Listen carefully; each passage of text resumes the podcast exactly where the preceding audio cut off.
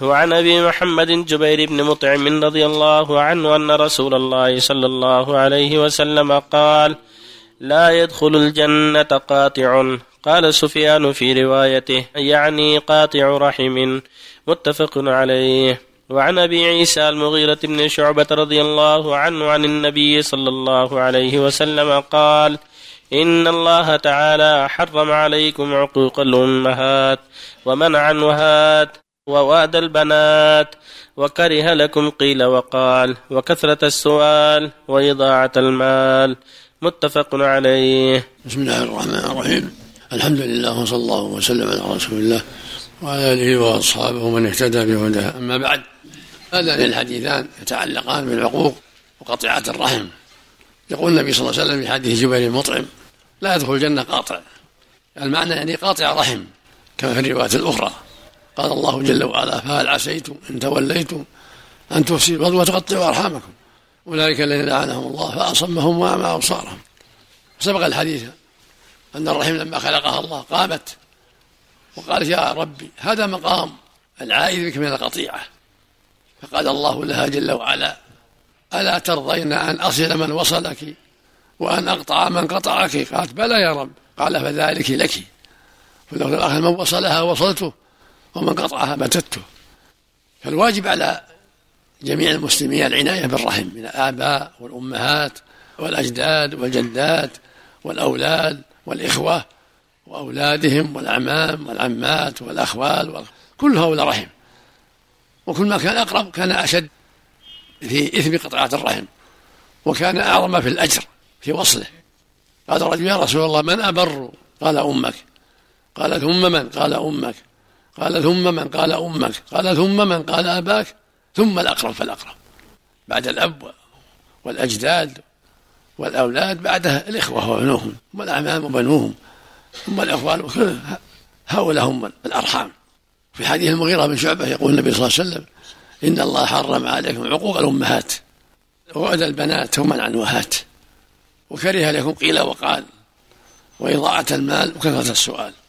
في اللفظ الآخر: ويسخط لكم قيل وقال وإضاعة المال وكثرة السؤال. هذا الحديث فيه صريح تحريم العقوق للأمهات.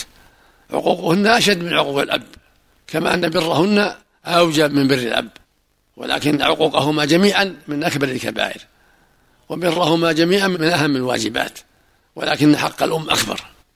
تقدم قوله صلى الله عليه وسلم: ألا أنبئكم بأكبر الكبائر؟ قلنا: بلى يا رسول الله. قال: الإشراك بالله. ثم قال: وعقوق الوالدين. جعلها يلي الشرك وعقوق الوالدين. ثم قال: وشهادة الزور. فالعقوق الوالدين من أقبح الكبائر، وللأمهات وصف خاص أشد في الإثم لعظم تعبها عليه وإحسانها إليه. فالواجب أن تقابل بالإحسان والبر، فإذا قابل هذا بالقطيعة صار ذلك أشد في الإثم، نسأل الله، من قاطعة الأب. ووعد البنات معناه قتل البنات.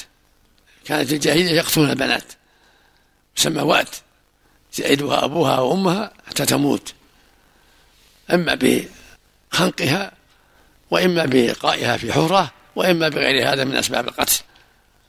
قال الله تعالى: وإذا الموءودة سئلت بأي ذنب قتلت، تسأل يوم القيامة. وهذا من سنة الجاهلية، إذا بشر أحدهم بالأنثى ظل وجهه مسودا وهو كظيم، ثم يقتلها، نسأل الله. بعضهم يقتلها وبعضهم لا يقتلها، لكن تسوء حاله ويكرهها كثيرا، ويزعمون أن هذا بسبب العار، وأنها قد تجلبهم العار. هذا من جهلهم.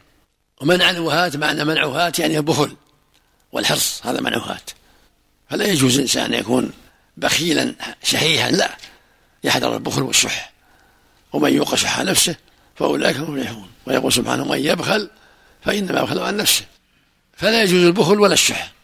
الشح الحرص على جلب المال ولو من طرق محرمة، والبخل حبس المال وعدم إخراجه في وجوهه. والشحيح البخيل هو الذي يحرص على جلب المال من كل طريق ولو من حرام، ثم يبخل به بعد وجوده. فهذا يسمى صحيح شحيح بخيل، نسأل الله. ويطلق على الشحيح أيضا. وكره لكم قيل وقال. ما ينبغي للإنسان يكون دأب قيل وقال، بسمطية الرجل زعمه. ينبغي يتثبت ولا يتكلم إلا عن بصيرة حتى لا يقع في الكذب. والحديث الصحيح يقول صلى الله عليه وسلم: كفى بالمرء إثما أن يحدث بكل ما سمع، لأن إذا أحدث بكل ما سمع وقع فيه الكذب. وهكذا إضاعة المال، إضاعة المال لا تجوز، ولهذا بالله يسخط لكم قيل وقال وإضاعة المال، كونه يبذر المال أو يسرف المال أو يحرق المال بدون أو ما أشبه ذلك من إضاعة المال، يجب حفظه وصرفه في وجوهه. إذا كان عنده سعة يصدق لا يتلفه، يصدق يعطيه الفقراء والمحاوي، يصرف في المشاريع الخيرية. ويكره القيل وقال وإضاعة المال وكثرة السؤال. فسر بالسؤال في العلم، فسر بسؤال الدنيا وهو يعم الجميع. الإلحاح في السؤال في طلب الدنيا لا يجوز، لأنه يحرج المسؤولين، يحرج المسؤولين ويدل على جشع السائل. وفي العلم قد يقع في الأغلاط، كثرة السؤال قد توقع المسؤول في الغلط، بكثرة الأسئلة إذا توالت عليه قد يقع الغلط. فينبغي أن تكون الأسئلة بالقسط، لا في المال ولا في العلم، يسأل ولكن بالقسط، لا يلح في السؤال ولا يكثر حتى يحفظ الجواب، وحتى لا يلجأ المسؤول إلى أن يقع في الغلط، ولكن يحرص على الأهم فالأهم، يسأل عن الأهم فالأهم، ثم يحفظ ويكتب ويقيد حتى لا ينسى، ويكون سؤاله منظما حتى لا يقع في الغلط وحتى لا يوقع غيره في الغلط. وفق الله الجميع. صلى الله عليك يا شيخ، لو سأل سائل قال: أنا أزور أقاربي في السنة مرتين، في عيد الفطر وعيد الأضحى، هل يكون قاطع رحمة؟ صلى الله عليك ليس ما بينهم وبينهم سوء، ما هو قاطع رحم، وقاطع الرحم الذي يؤذيهم أو يقطع عنهم ما يجب لهم من الحقوق لفقرهم وحاجتهم أو لأمور تلزمهم، لكن يكون يصلهم بالمكاتبة بالزيارة، هذا من باب تثبيت الصلة. أحسن الله عليك. كثر الكلام أن واحد يضرب أبوه يجي ولده يضربه بالزمن، هل هذا صحيح؟ يقع شيء، بل منهم من قتل أباه يجي ولده، منهم من قتل أباه، نسأل الله العافية. لا يعني يقولون يضرب أبوه، إذا جاء ولد جاء ولده ضربه، حتى واحد نزل طق أبوه نزل مع الدرج، جاء ولده نزل مع الدرج، يطق الولد الثاني يعني، أو أبوه يطق أبوه، هو إذا جاء ولد طقه ولده.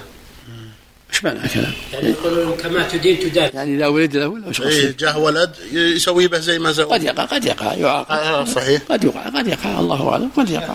قد يعاقب بجنس ما فعل، نسأل الله. شيخ بارك الله فيك، بعض الناس يكون في الصيف دائما يسافر يعني، فهل هذا من إضاعة المال؟ أقول بعض الناس يتخذ عادة في الصيف يسافر للخارج مثلا، وهل هذا يعتبر إضاعة المال؟ إذا كان للتمشية لغرض التمشية، إذا كان يأكل المال أو يصدق ما هو إضاعة، وما إذا كان يقتل ويخليه هذا إضاعته وعبث ما يجوز. أما إذا كان لا يصيد ويأكل أو يعطي الناس صدق فله إضاعة مال. صلى الله عليك يا شيخ. إذا كان للنسخة مثلا، ولو للنسخة ما خل، لكن بس لا يقتل الصيد عبثا، يقتله ويتركه. إذا قتله ليأكل أو ليبيع أو ليصدق ما هو عبث. صلى الله عليك. الخال هل هو أولى بالبر؟ الخال متساويان، هذا أخو الأب وهذا أخو الأم، أما الخالة في منزلة الأم حق من العمة.